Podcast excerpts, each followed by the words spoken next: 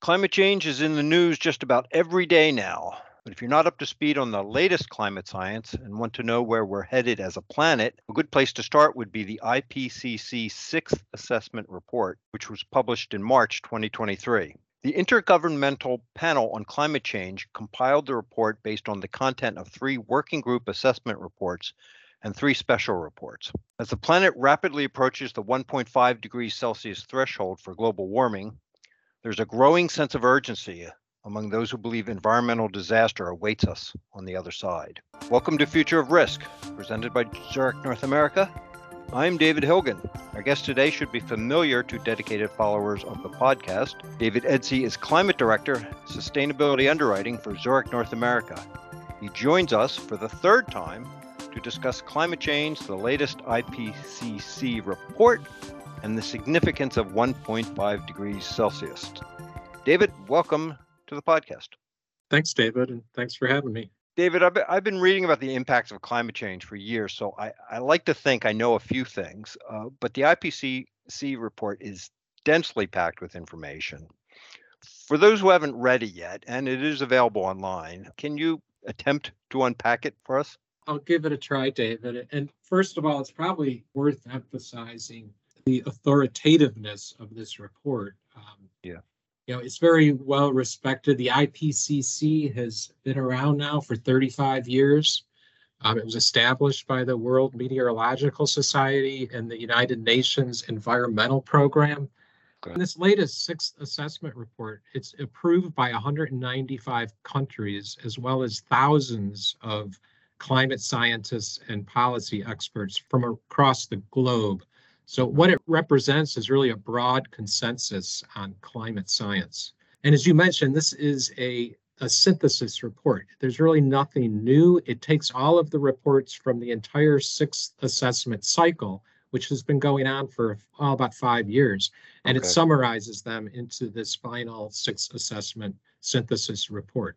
Okay. Uh, so it, this is going to be the last report until we get to the seventh assessment reports, which will begin to be assembled in another five to seven years. This report is pretty dense. Uh, there's no way I can unpack the whole thing on this podcast, but let me try to summarize a few of the main points. And again, we've all heard this, but I think one of the key messages is that the global surface temperatures now have risen to 1.1 degrees Celsius above where they were about 150 years ago. Yeah. Um, and that 1.1 degree, and that's about 2.2 degrees Fahrenheit, that's an average across the whole planet. So it's actually 1.59 degrees Celsius higher over land and about 0.88 degrees Celsius higher over the ocean. So most of us live on the land, so we're experiencing yeah. that 1.59 degrees Celsius increase. Um, so why why has it risen? It is because humans have emitted about 2,400 gigatons, that's billions of tons of CO2 in the atmosphere since 1850. And 42% of those emissions have occurred just since 1990. Um, wow. and, and of course, those emissions are largely from the burning of fossil fuels. And humans have caused other greenhouse gases to be emitted at volumes that were never seen before in the pre industrial world, other than carbon dioxide, and that's namely methane, uh, nitrous oxide, and fluorinated gases. Um, okay. So, as a result of the concentration of these greenhouse gases in our atmosphere, um, it, it, they're, they're higher than they've been in millions of years. Yeah. Um, CO2 is now present at 410 parts per million. And before industrial times, it was pretty steady at about 280 parts per million. Okay. Um, methane and not nitrous oxide are also now present in the atmosphere at much higher concentrations than any time in the last about 800,000 years. Um, so it's this increased concentration of gases in our atmosphere that's heating our planet. It's worth noting that, um, you know, just for perspective, the depth of our atmosphere, where most of these greenhouse gases are retained, it's only mm-hmm. about five to 10 miles high. Okay. Um, so, as my, I have a nephew that works at NASA. Yeah. And uh, he, he gave me this analogy. It's it's kind of like a a tissue paper wrapped around a bowling ball.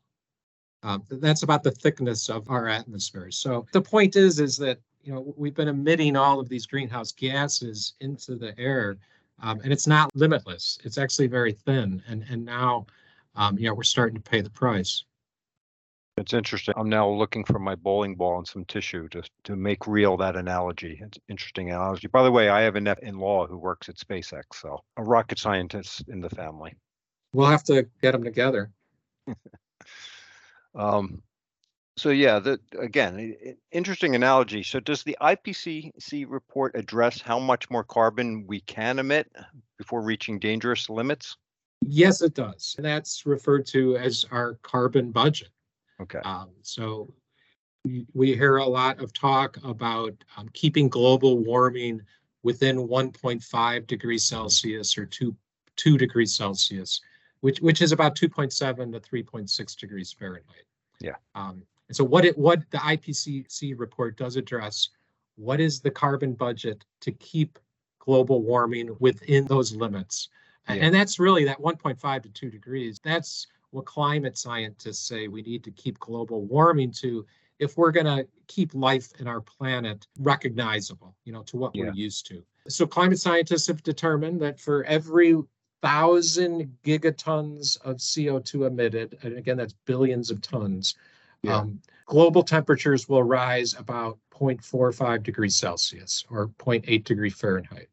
Um, so for context, global CO2 emissions have been hovering around 40 gigatons for the last 10 Okay. years. Um, they're starting to level off a little bit at 40 gigatons. I mean, they've been going up to that amount, Yeah. um, you know, for the last 150 years. Uh, we still haven't started to go down, but at least we started to level off a little bit. Mhm. Um, so CO2 um, remains in the atmosphere um, for between 300 to 1,000 years. Um, so that's why scientists talk about this carbon budget because CO2 stays up there so long. There's a limit to how much carbon we can keep burning until it gets really hot down here. Um, so the IPCC report says that beginning in 2020, the remaining carbon budget to keep global warming beneath 1.5 degrees Celsius Yeah. is 500 gigatons. And to keep it beneath 2 degrees Celsius, it's 1150 gigatons. Okay. Um, so if you, if you take 40 gigatons a year, um, if we stay on that trajectory, Mhm. um, we'll hit 1.5 degrees of warming in about 2032 and 2 degrees in about 2050. Um, of course, another big variable are these other greenhouse gases, uh, methane, Mhm. nitrous oxide, the fluorinated gases. I mean, those Yeah. gases are much more potent at trapping heat than CO2. I think methane is like 28 times more potent than CO2, and nitrous oxide is 265 times more potent than CO2. So the, the amount of those gases can also um, causes a lot of variability and when we'll hit uh, the 1.5 degree or, or 2 degrees Celsius of warming. Yeah, and by methane, we're talking about a lot of sources, including the cows who are passing gas in the field. But one of the sources. That what I've is read. absolutely correct, David. Um, I, I think methane is about sixty percent of the methane is from human causes. Um, a- and, a- about half of that is from agriculture, in- including cows. Yeah. So the World Meteorological Organization is now predicting, though, oh, that the world will breach 1.5 degrees Celsius mark by 2027. I'm not sure how accurate that prediction is, but it's well ahead of prior predictions. If that should happen, though, what's next? Yeah, that um, news just broke oh a couple within the last two weeks. Yeah. The good news is is that what the um, the WMO is predicting is only temporary. Okay. So th- what what what they're saying is is that due to El Nino weather patterns that are going to be Mhm. developing later this year, um, Yeah. and the continued greenhouse gas emissions, Yeah. that there is a 66% chance that the 1.5 degree threshold will be reached within one of the next five years. Uh, but it's not going to be permanent. Um, so we may hit that 1.5 degrees warming in say three years, but then we'll fall back down to maybe you know 1.2, 1.1 where we are right now. Um, Okay. Another study, however, recently published just at the beginning of this year. Um, it was in the Proceedings of the National Academy of Sciences. Um, they use climate models and, and AI um, mm-hmm. in their research, and, and, they found that the world is on track to reach 1.5 of global warming by the early 2030s. Okay. Um, and that's pretty consistent with the numbers I was just yeah. talking about earlier with the carbon budget. Um, but but to your question about the impacts. Yeah. Um, I mean, we're already seeing pretty severe impacts at 1.1 degree of warming. Yeah. Um, you know, sea levels have risen about 8 mm-hmm. inches already above 1900 levels, um, and it's expected to rise another foot by 2100. We're also seeing more intense rainfall, bigger and wetter hurricanes, droughts, melting polar ice caps, glaciers, mountain ice caps are melting. You know, and that's resulting in shrinking of inland lakes and rivers. Yeah. Um, you know, Lake Mead being the example I think that we're all aware of. You know, and of course more extreme heat waves. So as warming gets beyond um, where we are now, or even beyond 1.5 or 2 degrees, scientists warn of these tipping points that may be irreversible within you know the next hundreds or thousands of years. And some of those tipping points are things like species extinction and biodiversity loss. And you know you think about all the creatures on this planet um, sure their hair is a result of you know thousands or millions of years of evolution to adapt to a life on a planet that has a relatively or had a relatively stable climate for hundreds of thousands of years. Now, all of a sudden, within the last 50 years, the climate's thrown out of whack, it's getting warmer, and a lot of those creatures aren't going to survive if it gets warmer than 1.5 or 2 degrees Celsius. Um, you know, other tipping points are, are, you know, ecosystem loss. I mean, particularly yeah. forests, um, loss of coral reefs. Yeah. Um, per the IPCC report, at 1.5 degree warming, we're going to lose 70 to 90% of coral reefs. Yeah. And at two degrees warming, more than 99% of coral reefs will die off. Um, so that's that's pretty scary when you think about you know coral reefs really being the place where so many fish and, and sea creatures are present. Yeah. You get away from those coral, you know, the coral reefs are basically the rainforests of the ocean. Yeah. As, as far That's as a good way of putting it. Biodiversity. Um, you know, other tipping points are the Antarctic ice sheets, the Greenland ice sheets are likely to be likely to be lost past two to three degrees warming. Um, sea level rise, of course, is going to continue to remain high for thousands of years.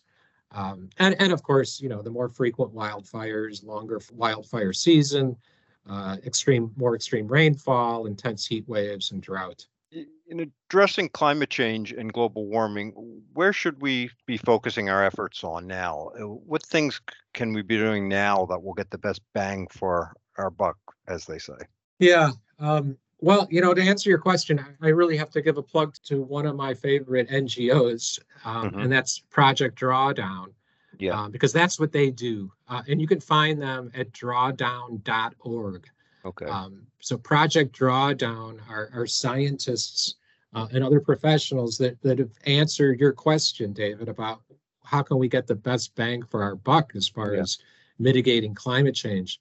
Um, you know, they start with the science and they look at, you know, what are the largest sources of greenhouse gas emissions, and then they list the 50 or so um, optimal climate solutions, and they describe them and also provide, you know, what are the potential reductions in greenhouse gases achievable through this solution over the next 30 years or so.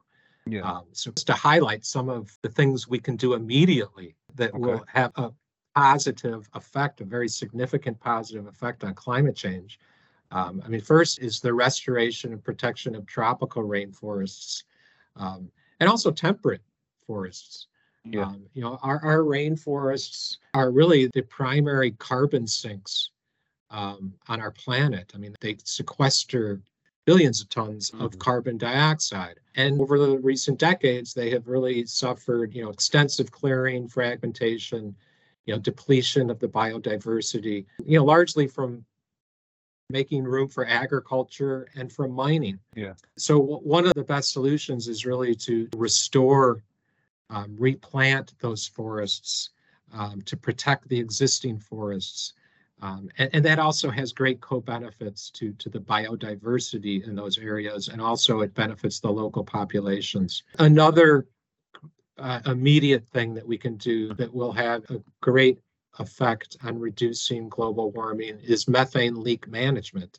As I mentioned earlier, methane is much more potent than carbon dioxide at trapping heat, about 28 more times. One of the wow. good things about methane is that it only stays in the atmosphere for about 12 years. So it has a much shorter shelf life than carbon dioxide, which stays up there for hundreds or thousands of years. So if we can turn down the tap on methane, we could actually see you know real positive effects on global warming just within within 12 years. Um, and, and one of the areas that we can address, again, there's a number of sources of methane. But one of the largest sources is um, methane escaping in our gas and oil supply lines, you know, through leaks and also sure. through voluntary releases that occur in operations, you know, bleeding methane from these supply lines. So if we can fix the leaks and put a cap on on these voluntary releases, it can make a very positive and immediate impact on mitigating global warming.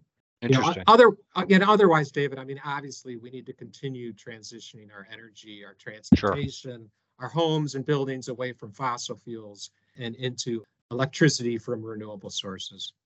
Yeah. So, so you know, the ways that businesses operate. So, a lot of what you're talking about is fueled by businesses. So the way they operate can have a huge impact on climate change. So uh, obviously, it's important that they play part in reducing these greenhouse gas emissions, but there seems to be a lot more at stake for businesses than just helping to save the planet. Like, like for instance, what are some of the ways that climate change, these rising, rising temperatures, can actually hurt businesses? Well, to start, according to the World Economic Forum, Mm-hmm. About 50% of global GDP depends on nature. Yeah. So the climate crisis and the biodiversity ecosystem crisis are, you know, are linked.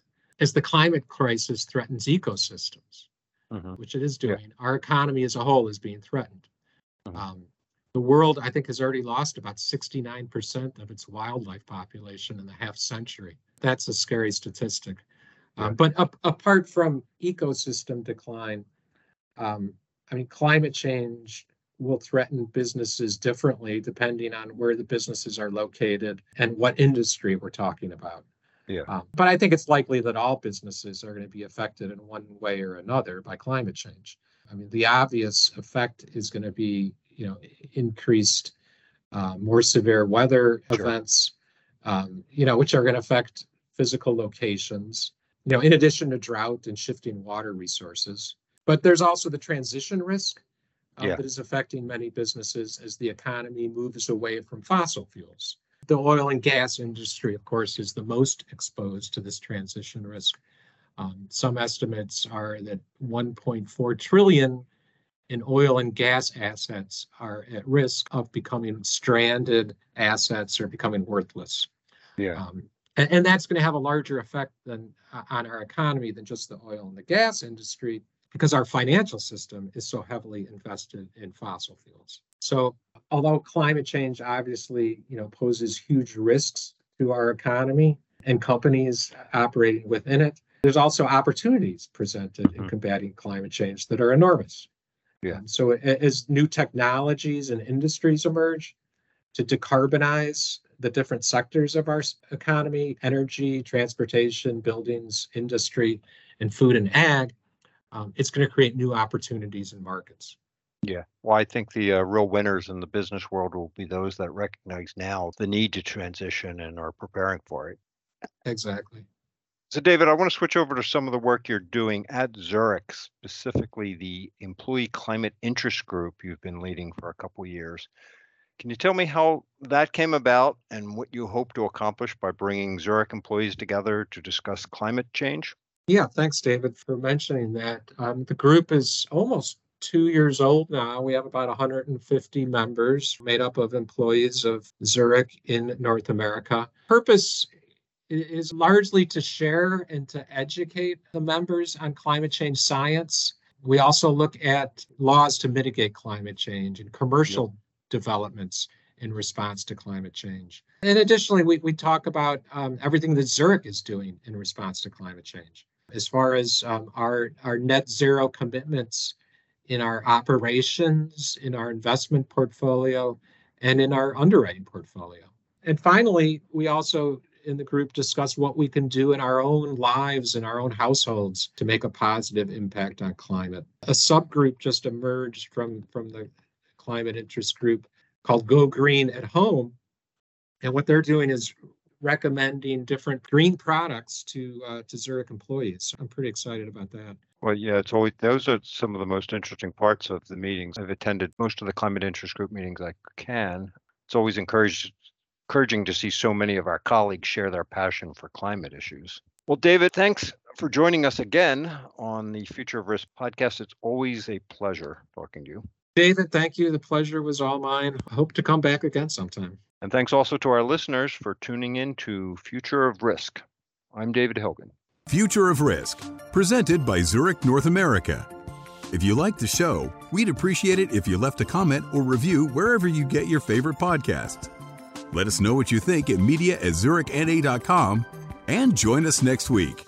The information in this audio recording was compiled from sources believed to be reliable for general information purposes and is intended for Zurich clients and business partners. The information contained here may be useful to you or your enterprise when developing your own policies and procedures. The policies and procedures applicable to your enterprise should take into account the specific circumstances of your business and business environment, which is beyond the capacity of this podcast. Any and all information provided is not intended to constitute advice of any nature and is specifically not legal advice, and accordingly, you should consult with your own legal counsel. We do not guarantee guarantee the accuracy of this information presented or any results and further assume no liability in connection with this recording and the information provided therein. Moreover, Zurich reminds you that the information provided cannot be assumed to contain every acceptable safety and compliance procedure or that additional procedures might not be appropriate under the circumstances. The subject matter of this recording is not tied to any specific insurance product, nor will adopting these policies and procedures ensure coverage under any insurance policy. We encourage listeners to seek additional information from credible sources. Thank you.